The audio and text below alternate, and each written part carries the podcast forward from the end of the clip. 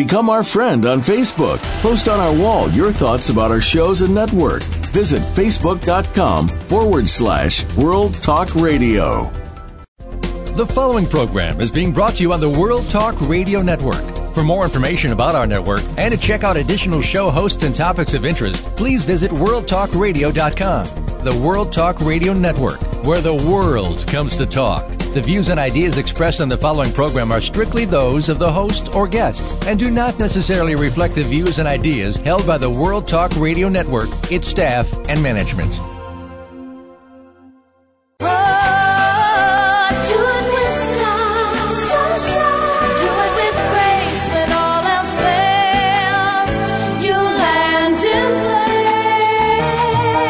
Are you ready to be inspired, uplifted, and motivated to greatness?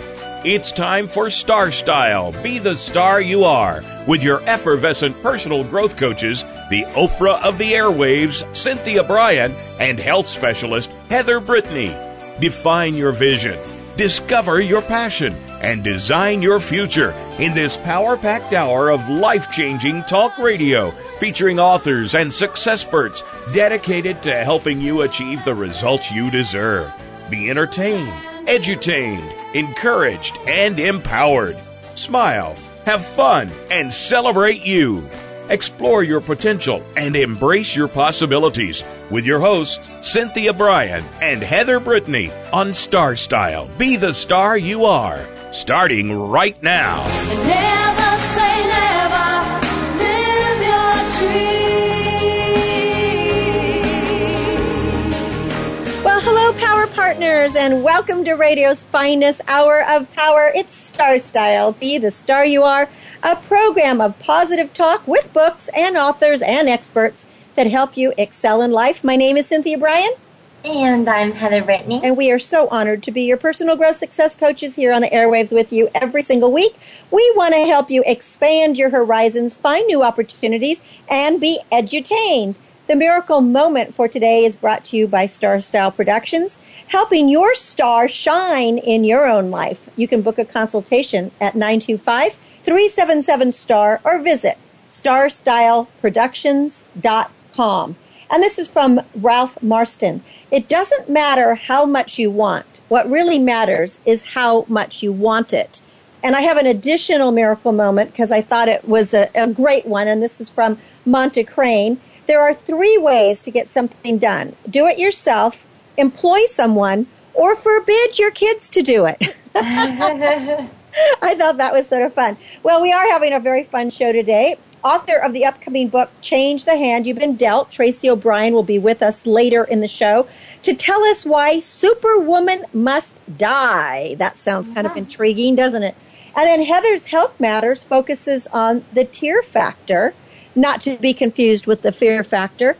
And I'm going to take you to the Caribbean to discover the land of rock stars and robbers. Of course, they're called pirates by any other name. So we want you to sit back, relax, and enjoy this show. Now, before that we get to your health segment, Heather, and your tear factor, I have a little bit of trivia that I thought was kind of fun that you'll enjoy as you are, busy uploading your headshots and all your acting resumes and all that stuff. And this has to do with health and the Academy Awards. And I know that we all love award shows, right? The Grammys, the Oscars, the SAG Awards. Well, there is a new study out by the Journal of American Medical Association, which is a very, pronounced journal, that says actors bestowed with the iconic statuette should apparently be thanking the Academy for more than just a spot on the A-list. The study shows that the elevated social standing that accompanies the little gold statuette may lead to a longer life. Peculiarly, screenwriters with an Oscar who win, on average, live 3.6 years fewer, which is weird, than merely the nominated scribes, and in a stark reversal from the winning directors, who enjoy 4.5 years of greater longevity than the director nominees that don't get the award. Now, actors, Oscar winners, live 4 years longer than the nominees. So The researchers conjecture that the most Oscar winners live longer, and why they do is because of the heightened level of control they have over their careers, and thus they have less stress. So I thought, hey, that's a good one. I think I want to win an Oscar now. Well, let's get to, I'm not going to cry over that, though, I'll tell you. Are you among the millions of people with painful dry eyes? Are you using eye drops regularly and it's not working? And how can you get those tears flowing? So our resident health specialist, Heather Brittany, has the fears of tears and the remedies that are going to help you feel better in a blink. So, Heather, tell us about tears and what we can do to keep our eyes moist and why it's important and all of that jazz. Yeah, exactly. Well, tears actually do have a big function for us. They're bathing your eyes. They're washing out dust, debris. It's a lubrication. It's a part of life we really need. Tears are essential for good eye health. Now, many people experience dry eyes or dry eye syndrome. And it can be caused by a lot of things. The weather, the age, a lot of women experience when they go through menopause. Certain medications can cause these side effects. And a big thing is our instant kind of remedy is we always want to go for those eye drops.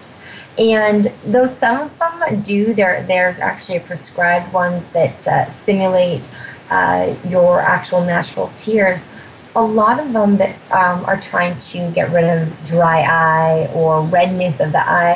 And what those are actually doing is actually drying your eyes out more and causing your eyes to become dependent on this, and it's going to affect the actual natural lubrication in your eyes. So do you mean all those, like the Visine, and I'm not trying to name brands, but all of these things that people are using regularly really are not good for your eyes because it's just continuing the necessity to use them? Exactly. It's your eyes are going to start recognizing that as a natural thing, so they're going to become dependent on that product, and they're going to dry up more easily. And sometimes it can be more irritant to your actual eyes. So it's really just looking at the bigger picture, what is causing that. We definitely know in these colder months, the first thing we want to do is turn on the heater. And what, of course, the heater does is get in the car, and it's just going to dry out your eyes.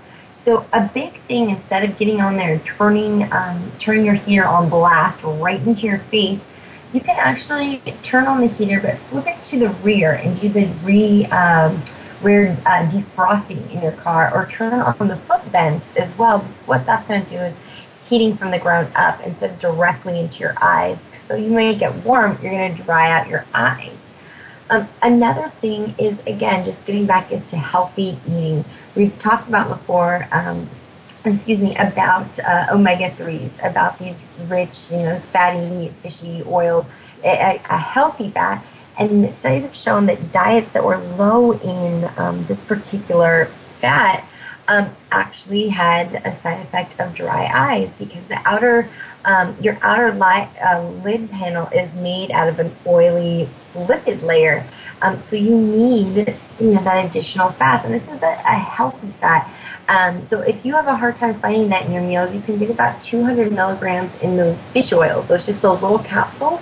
So include that into your diet for healthier eyes. What about vitamin E oil? Would that be good for, for your eye health as well? We know that fish oil is good for everything. I know, even though I eat lots of fatty fish, salmon and sardines and mackerel, that kind of thing, I still take a fish oil every day. But would the vitamin E be good? Yeah, I think vitamin E would be fantastic, actually. Something, too, we've talked about. Lifting, eat other things too. Carrots are a great natural, a vegetable that can help with eye health. And there actually are particular drops that are for people that experience chronic dry eye, but they're not the same as the dry eye treatment that you would get for red eyes or. Those are actually, it's almost like a bleaching of your eyes. Those are more harmful to your eyes if you're using them chronically. If they're just using them, every now and then, they're serving its purpose. As we said before, if you're using them every day, your eyes are going to build up a dependency on that. Something too is, just talking about how the weather affects it is humidity in your house is another thing. During colder months, we're moving into the springtime, but during the colder months as we have right now is that your home's humidity level can actually drop about 30 to 55% of what it is normally, and that really affects the lubrication in your eyes. So just by adding a home humidifier, just kind of cleans and purifies out the air in your house, you can actually kind of re-lubricate up your eyes. Something I want to address too, that if you're experiencing this chronic dry eyedness, and it isn't just during the winter months, it's actually to seek out, go to your office, go to an eye doctor that can more reevaluate this so quickly. We read an article or we ask our friends, we don't go straight to the source because there could be something much more serious going on here, or there could be much easier treatment so that you're not becoming dependent on these lubricating eye drops that they can help you with. I know I actually experienced that. I was always getting red eyes and I couldn't explain it, and people were always making comment about how red my eyes could get. And I went to the eye doctor and I was thinking I always use these eye drops, and they had shared with me, your eyes are going to become more dependent on this. So she's giving me this prescription of it, basically like water drops almost, and it was just mimicking my eyes' natural lubrication. And over time, these red eyes and those things actually became better, and they said at that time I was not, I didn't have glasses, and now I only need them during certain times. But I was told that I have a slight astigmatism, and that was probably contributing to it. So really, just one trip to the eye doctor literally solved your problem that you had been having for a very long time, and eliminated you having to use the drops. Exactly. And, being just, aware of your own things is a lot of times, in-house fragrances in general can just be irritant to your skin, but especially to your eyes, particular lotions and you can actually get, a particular prescription sunglasses that can help with that. Just, again, talking with your doctor, finding out if there's a bigger condition with that, and being aware of using these drops, and just making sure you have the best eye protection. It's the big thing if you're ever out in the sun, make sure you're wearing sunglasses, and especially that have that UV ray protection, and that you really want to conceal your eyes and keep your eye health healthy and optimal for all ages, because the older we get, the less vital our eyesight is, and it's so important. So you want to make sure that you're getting that balanced diet, you're taking the correct precautions, so that you don't end up later on in life really having a serious issue or having this eye dependency. I know I just read a story in the newspaper about Oscar-winning Judi Dench, she won an Oscar for Shakespeare in Love, and she's just in so many movies. She played, Penny, in the James Bond series. She was the secretary, mm-hmm. and she's going blind. She has a macular degeneration. Did you read about that? And it made me stop and think, I'm so glad we were doing this show on eye health today, because we tend not to, unless we're blurry or something, we tend not to get our eyes checked. And we really do need to. How often should we all have our eyes checked? I would say, really every year to every 2 years, depending. Everything is so...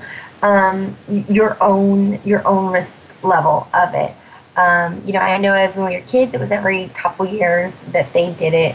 But if you get glasses, really, if you have glasses, of knowing that, I'd say every 2 years would probably be appropriate, unless you start to notice a change in your eyesight, vision. Again, anytime you're working on a computer, they say about every hour turn away for about 5 minutes, because you're going to have that almost like eye blinding to your eyes get so adjusted to this false light.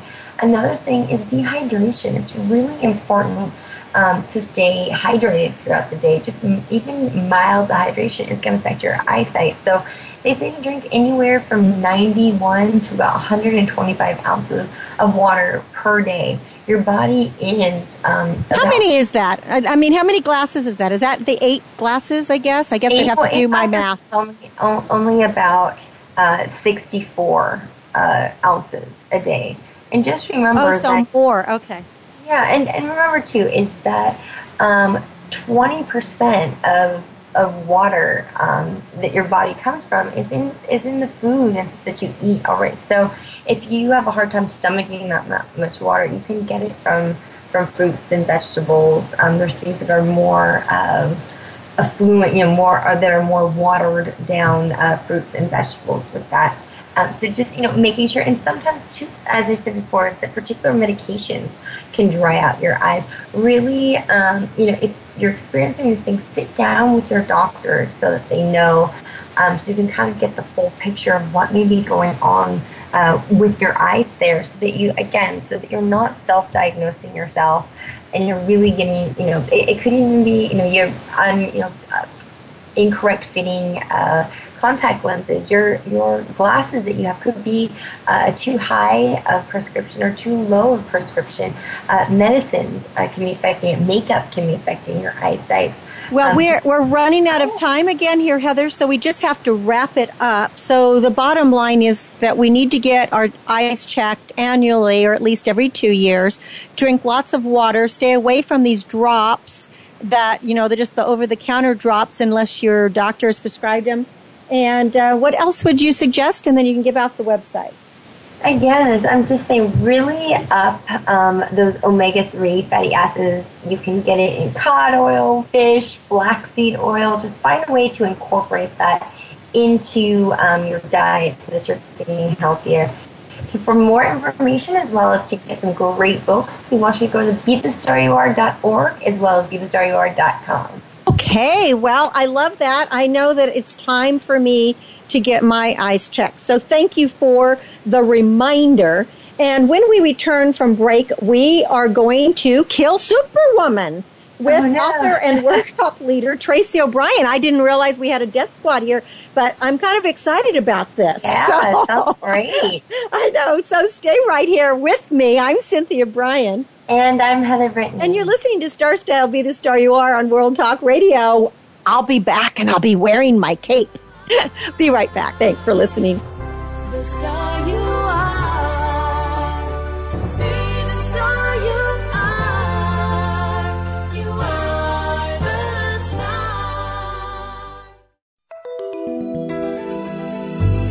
The World Talk Radio Variety Channel. Be the star you are. Light up the flame that burns. Get a positive prescription for living and discover a cure for adversity when you make a difference in the lives of others by donating to Be the Star You Are, a 501c3 top-rated charity dedicated to empowering women, families, and youth through increased literacy, positive media, and tools for living. www.bethestarur.org. All donations are tax deductible. www.bethestarur.org. Be the lucky star you are.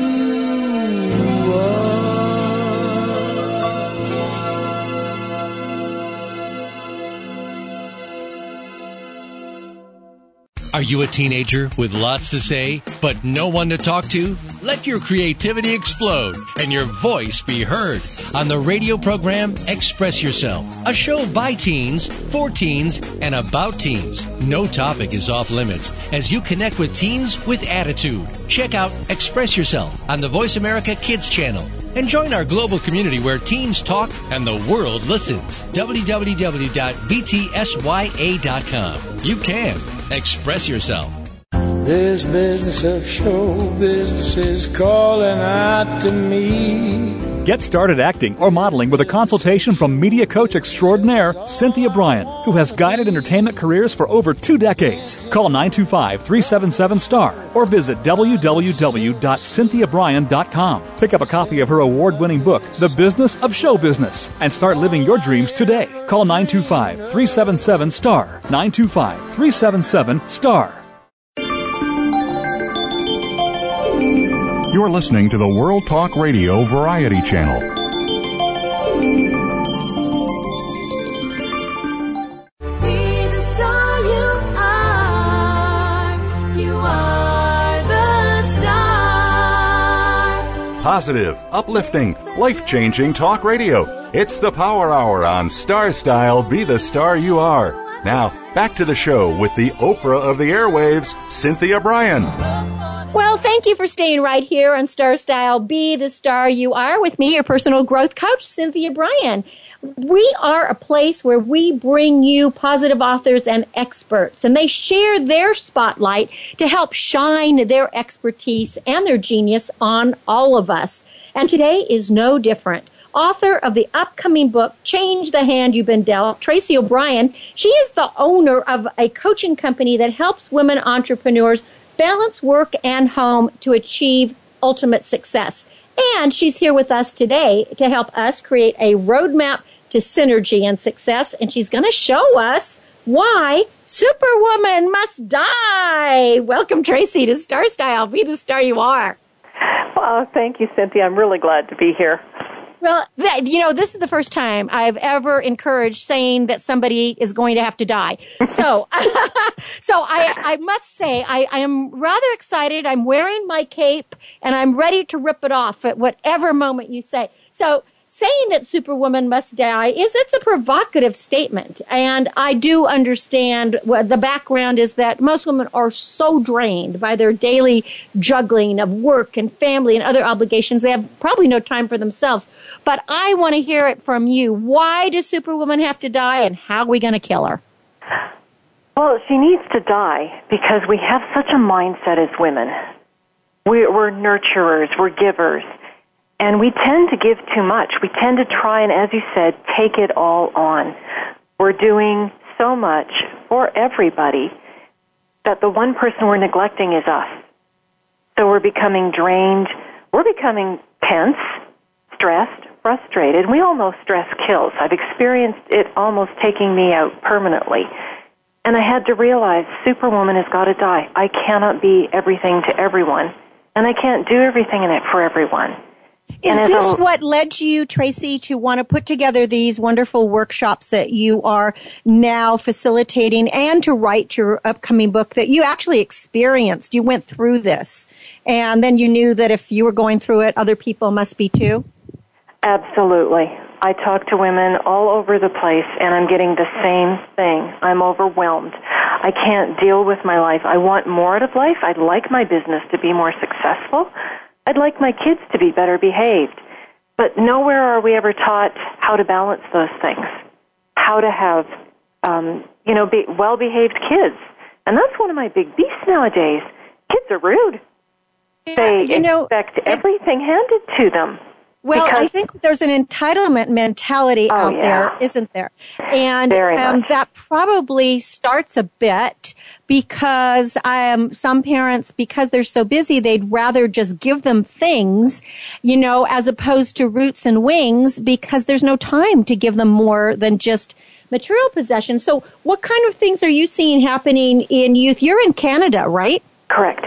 Yes. So tell us about what's going on up in Canada that you witness on a daily basis. Well, as a landlord and as an employer, I deal with a lot of the youth. And what I'm finding is they're lacking the very basic of life skills. They haven't got a clue how to do the basics of life, handle money, even to clean their own place. They have no idea. And that entitlement mentality you talked about, they feel like they should just be able to do anything they want, rip off anyone they want, and there are no consequences. They've grown up without them, and they expect the real world to just keep on giving them that. And they're getting fired constantly. They're getting evicted because they don't know how to do life. And you said you are a landlord, so you obviously have to deal with a lot of young people who are renting from you. Are you finding that you have to personally evict some of these tenants because of reasons that you just stated? Either, they're not maintaining the place, they're not paying their rent on time, they're not responsible or reliable, and they don't have integrity. Is that what you're finding? Very much so, especially young men. And us moms, we're doing too much for our kids, and we're doing too much especially for our boys. And I find it in a lot of relationships, too. They come up, and they expect their wife to now be their mom and do everything for them. They have no concept of nurturing and taking care of other people because they've never had to do it growing up. So where do we begin as families? Where do we put that timeline? How do we take off that superwoman mentality and decide, okay, we have to prioritize. Family has to be first. We have to, we have to do less in order to do more, basically, because we're not raising children that are responsible adults. I mean, I think as a mom, and I'm a mom, for me, that was the number one thing, was to raise children that would become great citizens and great people. And I think that's what we all want. But if we're not achieving that, then something has to go. So start with that. Tell us where we as women and also our spouses or partners can help out. Well, we need to start right away. It cannot start too young, where they learn to help, where they learn to be part of the team instead of an us and them mentality, us as parents, them as the kids, and we lord it over them. They need to become part of the team. What I did with my kids is I explained to them, I need you guys. I cannot do this all myself.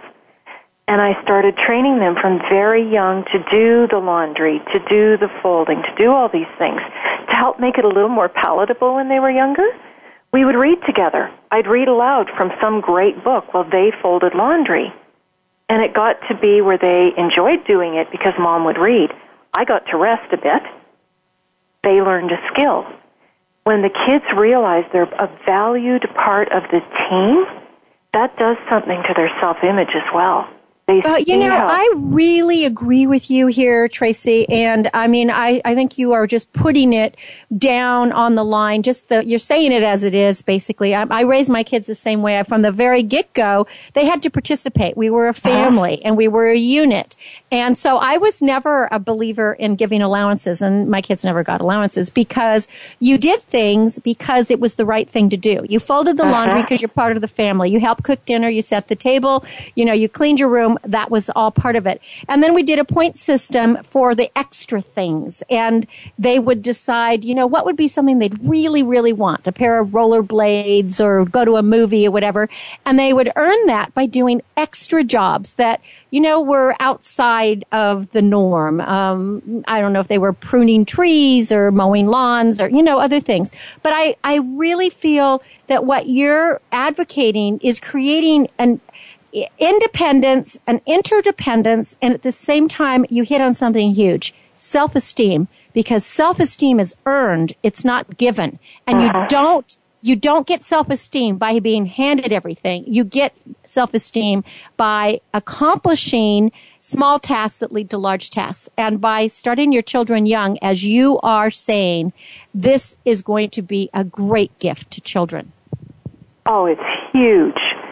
Kids nowadays, you can see, they don't even know how to do the basics. That is a blow to their self-esteem.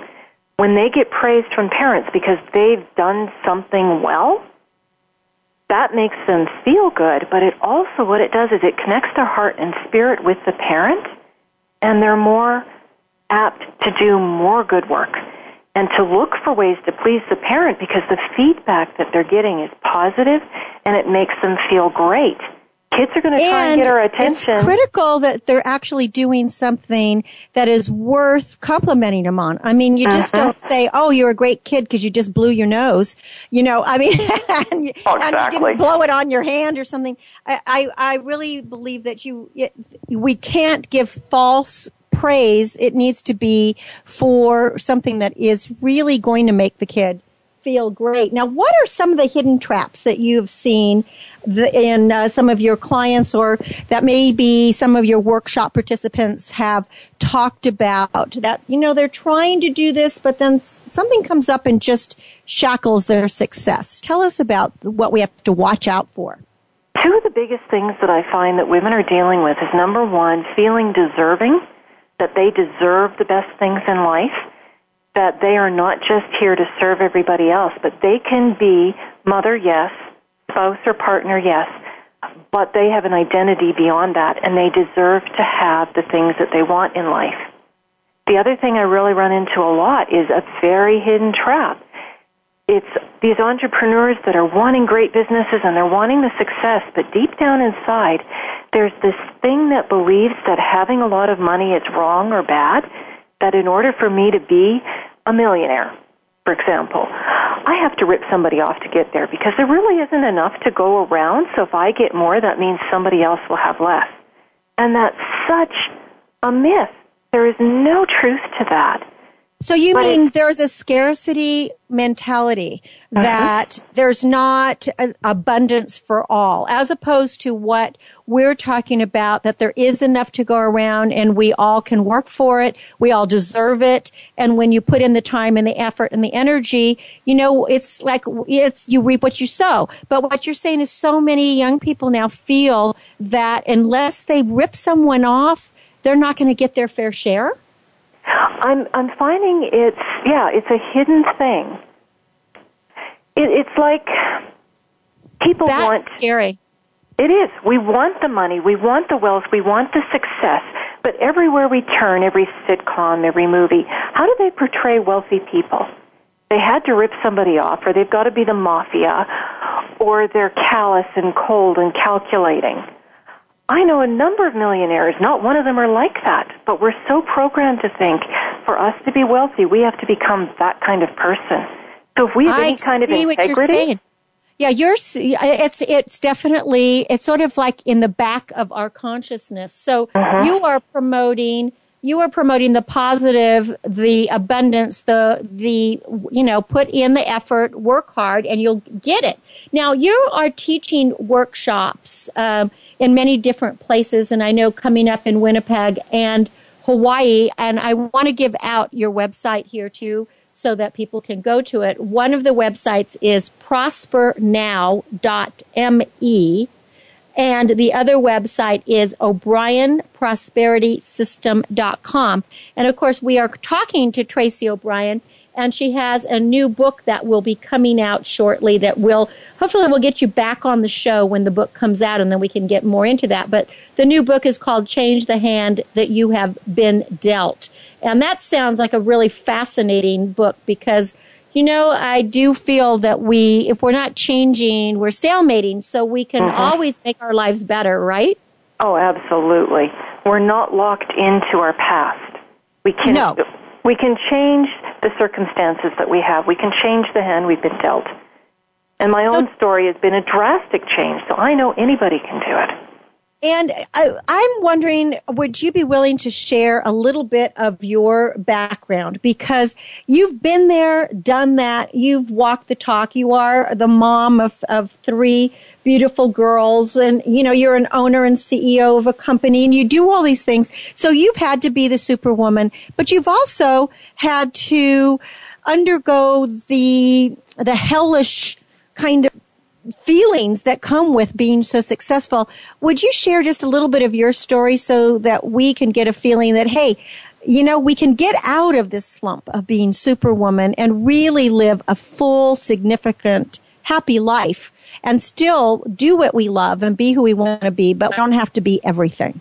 Oh, exactly. Like, I left home at 16. I spent 6 years starving. I was homeless at times.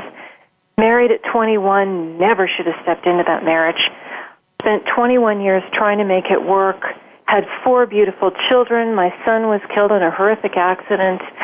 I've experienced divorce, horrific custody battles. People give up too soon. Yes, most of my life was not a happy story. But after I finally got out of the marriage and began to live again, I discovered happiness and joy, and I discovered that I don't have to be everything to everyone, and I don't have to give endlessly and not get anything put back in. It's a recipe for disaster. Today, I'm living happy, balanced. It's been a hard-fought road to get rid of that workaholic nature and learn that balance, but I'm so much healthier for it. And there was a time where I was having heart palpitations all day long, Senor. It was that bad. So I know, what it is. Tracy, this is such a powerful message because just by you sharing that, it gives it a very clear example that we can really hit bottom. And it sounds like you really hit bottom. And tragedy, to have your son killed, there could be nothing worse. I can't think of anything worse for a mother than to lose a child. I think the trauma is so horrible. And then to go through a horrible divorce and then be homeless. I mean, you've been through a big majority of the major bad things that can happen to people. But you've pulled yourself out of it, and see how your mistakes have turned to stepping stones to financial success and personal emotional stability. So if you can do it, other people can do it too with the system you've devised. Absolutely. Absolutely. Everything that we go through, yes, they may be the most horrific things that you can imagine, but down the road, you will benefit from them if you don't get bitter. And down the road, as I look at it, I put it this way.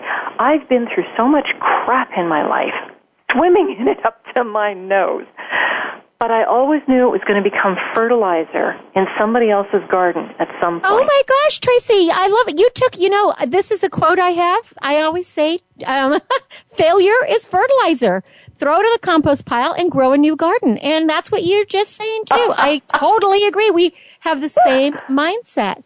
You know that there's that story about the two boys that are put in a room and they're given a shovel and there is horse manure to the top.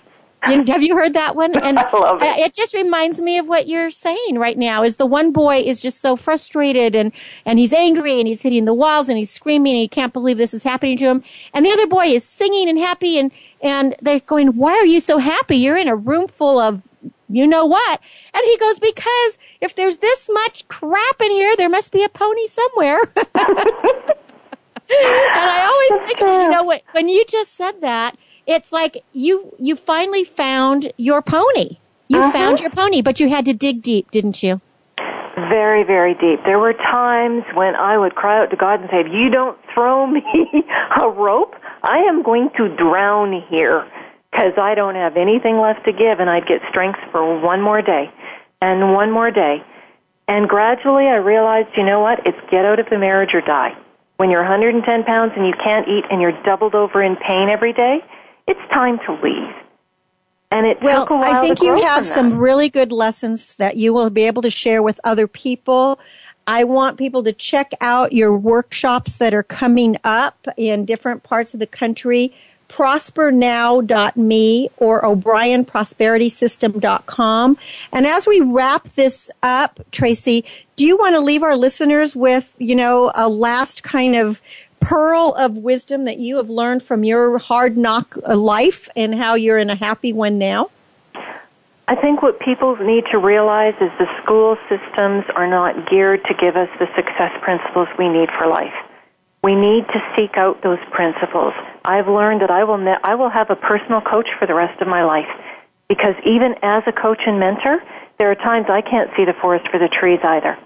And we need somebody to be able to speak to our brilliance and to teach us the things we need in life.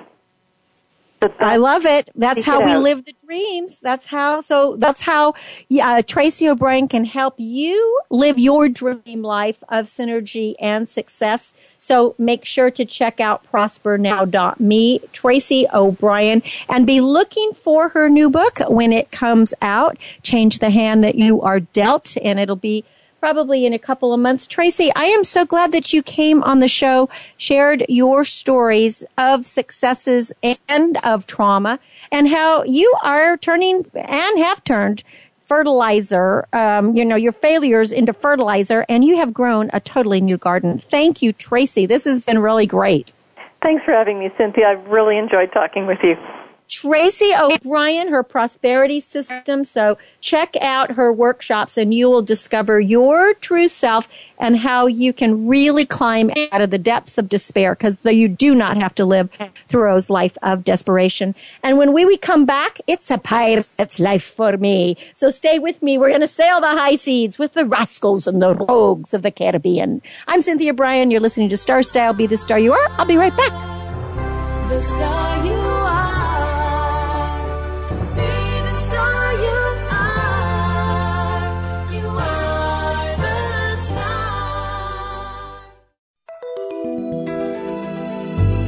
the World Talk Radio Variety Channel.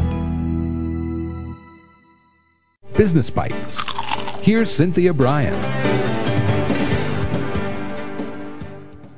Rewards. Do you know what non-financial sales incentive is most effective with employees? If you said trips, you'd be in agreement with 85% of the population. Here are the incentives that the majority of the workforce want in order of importance. Trips, face-to-face recognition, entertainment, including dinners, sport, or event tickets, merchandise, awards and plaques, or a mention in the company newsletter. Now, of course, the number one priority for employees is to work in professions they love with people they respect, where they feel they are really making a contribution. Getting a trip as a reward is the icing on the cake. Remember, you are the star of your own performance. Turn your passions into profits. I'm Cynthia Brian from Star Style with another Business Bite. Go to Star Style Productions or call 925-377-STAR for your private coaching session. Looking for unique, one-of-a-kind gifts for the special woman in your life? The Carmony Collection creates handmade handbags, clutches, candles, and canvases from vintage and recycled fabrics, bangles, and beads. Be eco-friendly and fashionable with prices for all pocketbooks. Visit www.carmonycollection.com. That's Carmony with a K and Collection with a K. Or call 925-785-7827. Are you living your dreams? Want to create a life you love but don't know how to begin? Lifestyle coach and personal growth expert Cynthia Brian has jump-started the lives and careers of clients for over 2 decades with her signature Star Style consultations with personalized sessions by phone or in person. You'll turn your passions into profits. Visit www.cynthiabryan.com or call 925-377-STAR. That's cynthiabryan.com or call 925-377-7827. Cynthia Brian is your guide on the side. www.cynthiabryan.com. You can be the star you are. Be the star you are. Light up the flame that burns. Make a world of difference in a world of differences when you support Be the Star You Are 501c3, a literacy and positive media charity dedicated to empowering women, families, and youth. Visit BeTheStarYouAre.org to make a tax-deductible donation today. Everyone counts. Donate today. BeTheStarYouAre.org. Be the lucky star you are.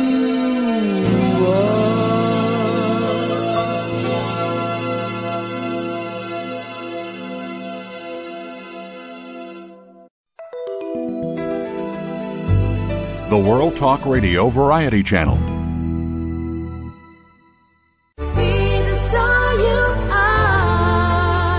you are the star. Turn up the volume, grab a seat, and get ready to be challenged, inspired, and motivated to greatness. It's Power Party time on Star Style, Be the Star You Are, with your hosts, the mother-daughter dynamic duo, Cynthia Brian and Heather Brittany.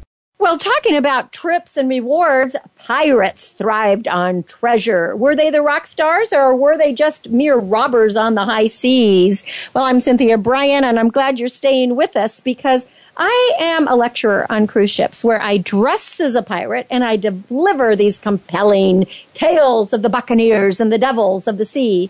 So today I thought I would share a little bit of that along with you because the romantic illusion of the Pirates of the Caribbean, it can make for great movies, you know, Captain Jack Sparrow, Will Turner, Elizabeth Swann. Well, but despite what Johnny Depp thinks, pirates were not the rock stars of the 18th century. However, as time marches on, the fictional accounts of the common sea robbers has created a romantic illusion of pirates' lives. It was Charles Johnson who wrote Great Mischief and Danger, which threatens kingdoms and commonwealths many years ago, that really called piracy into attention. His fantastic true accounts of the robbers and murderers of the sea might have been the beginning of the romanticization of a pirate's life. But how true were Charles Johnson's accounts, and why was piracy romanticized? Well, interesting thing is pirates are anyone who goes to sea for self-wealth. And what happens here is, by definition, piracy is a robbery or any violent action for private ends without authorization by public authority, committed on the high seas, or, of course, these days in the air, outside the normal jurisdiction of a state. Now, because piracy has been regarded as an offense against the law of nations, public vessels of any state have been permitted to seize a pirate ship, to bring it to port, to try the crew, regardless of their domicile or their nationality, and if found guilty, to punish them and to confiscate the ship. And punish them could even mean punishment by death.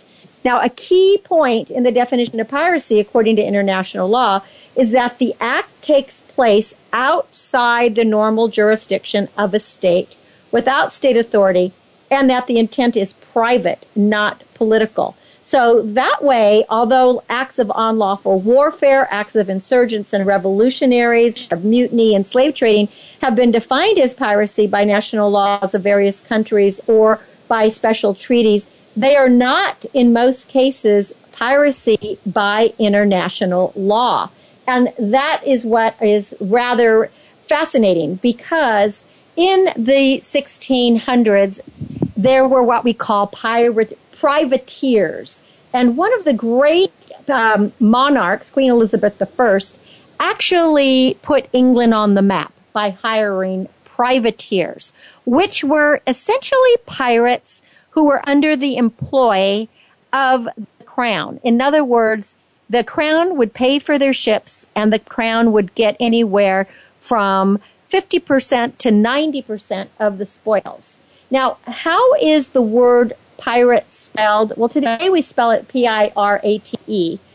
But in the golden age of piracy, the spelling was sort of haphazard, and it was spelled with a Y. So it could be Pyrates, pirates, Pyrat, pirate, or it could also just be without the E.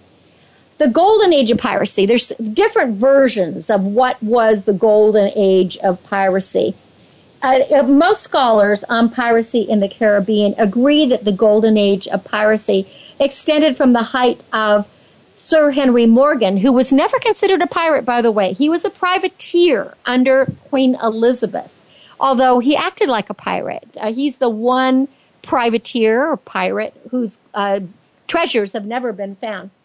And then until the death of Bartholomew Roberts, who was wounded by gunshot. So that would be Henry Morgan's career started in 1668, and Black Bart, Bartholomew Roberts, death in 1722. Now, other ones say it's the rise and fall of the Spanish Main. That would be Central America, the north coast of South America, and the colonies, which was between 1510 and 1790. And then the height of the majority of piracy, though, was truly from 1710 to 1720. And where there is sea, there will always be pirates. But let's give the definitions of the different pirates.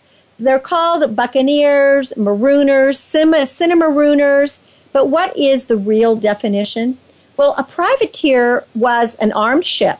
It was called under papers to a government or a company to perform special tasks. The privateer was the ship as well as the people on it. So Henry Morgan, for example, he was on a privateer ship. And he was a privateer. His task was to attack any Spanish ship, because England and Spain were in a war together, to attack the Spanish ships and to take all of their treasure. Now, buccaneers were French settlers in the Caribbean who used to barbecue or smoke wild boar and oxen. The name boucan came from the South American word to barbecue or to smoke. The buccaneers, mostly being French settlers, they had probably jumped ship. They might have been on the French navies were very brutal, so many of them deserted, and then they decided to fight against anybody, France or Spain, as buccaneers. Now, a marooner is the corruption of the Spanish word cimarrona, which loosely translates to deserter or runaway. And as many people know, the word to be marooned is that you would be left on an island. So that meant that you were a deserter. Now, there was a second group of Marooners that were the Cimarron Negroes, and these were runaway slaves that had been brought to the Americas by Spain to haul the gold that they were taking from South America. And the Cimarronas quickly fell in with the other Brethren of the Coast, which is another name for these pirates, and they became Marooners. Now, the different pirates that were out there, there were always different signs that they were wanted for piracy. But what were the real pirates of the Caribbean?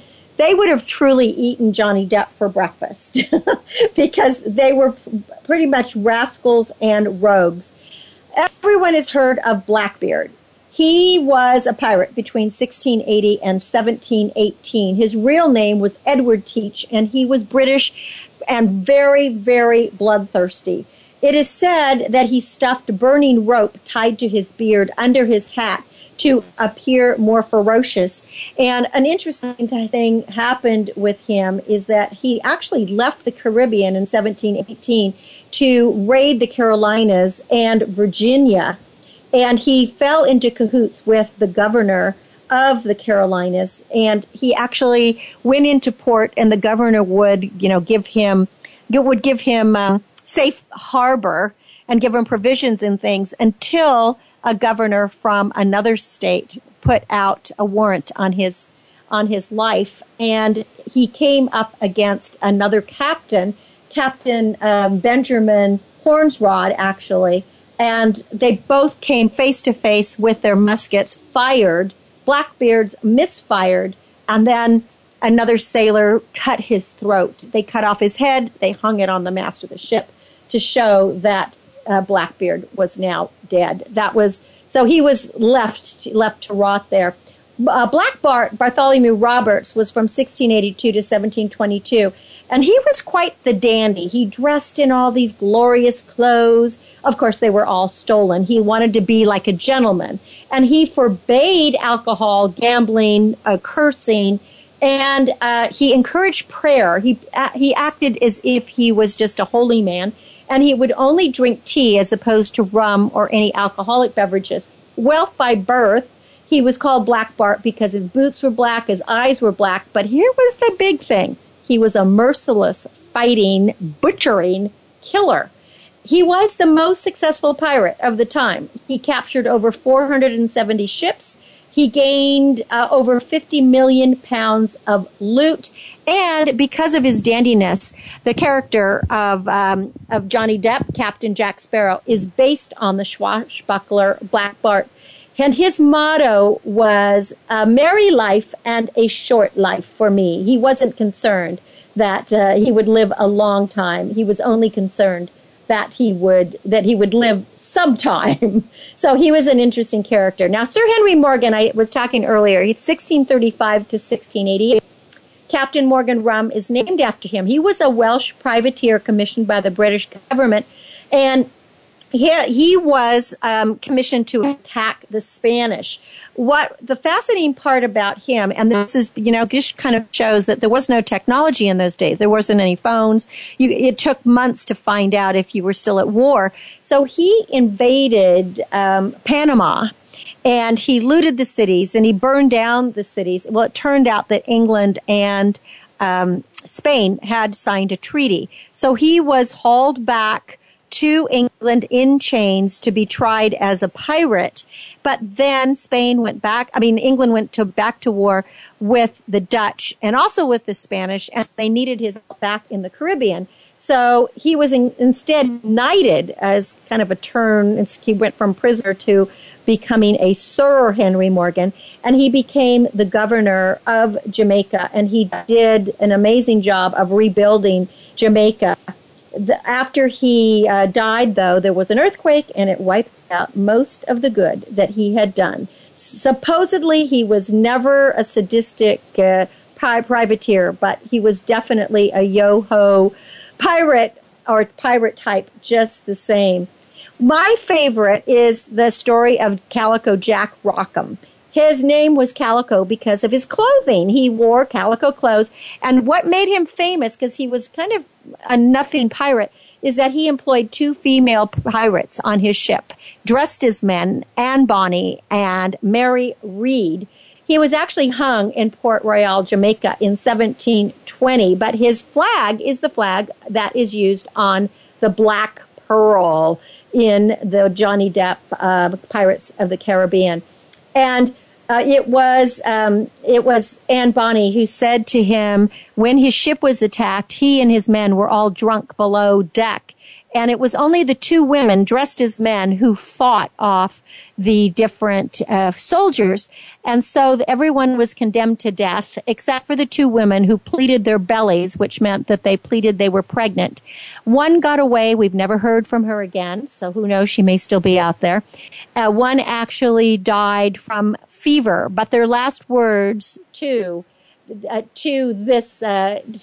captain, the Calico Jack, was, "If you had fought like a man, you wouldn't have died like a scurvy dog."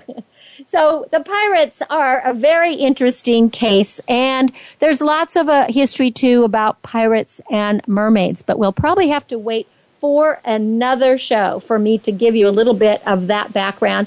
And in the meantime, I'd love you to go to the website, starstyleproductions.com. If you're going to be on a ship in the Caribbean, be watching out for the pirates. And if you see someone dressed as a pirate, you'd never know. It could be me, Captain Cynthia Brian. So thank you so much for being great listeners and allowing us into your life each week. Be tuned here on Star Style, Be the Star You Are on World Talk Radio every week. It's every Thursday, 3 to 4 p.m. Pacific, with me, Cynthia Brian, and also with Heather Brittany, who brings you the Health Matters. We love being your personal growth coaches. You can change your life and make your dream come true. For more information about Star Style, visit starstyleproductions.com. To make a donation to the charity Be the Star You Are that brings you this show, go to bethestarur.org or btsya.com. Make sure to tune in to our teen show on Voice America Kids every Tuesday at noon, and you can find more information at expressyourselfteenradio.com. Our aim is to encourage, inspire, inform, and motivate. Read a book this week, and until next week when we celebrate together, my name is Cynthia Brian. This is Star Style, Be the Star You Are. Go out into the world and shine. Be the star you are, because you are a star. Thanks for joining me. Thank you for tuning in every week for the Power Hour on Star Style, Be the Star You Are. Our goal is to inspire, inform, entertain, and motivate you to reach for the stars and shine brightly. For further information, visit www.starstyleradio.com. You're invited to our Power Party next week and every week right here on the World Talk Radio Variety Channel with the dynamic duo, the Oprah of the airwaves, Cynthia Brian, our health hero, Heather Brittany, and the pioneers on the planet. We'll pour more champagne for the spirit with positive, uplifting, life-changing radio. Until we play again, be the star you are.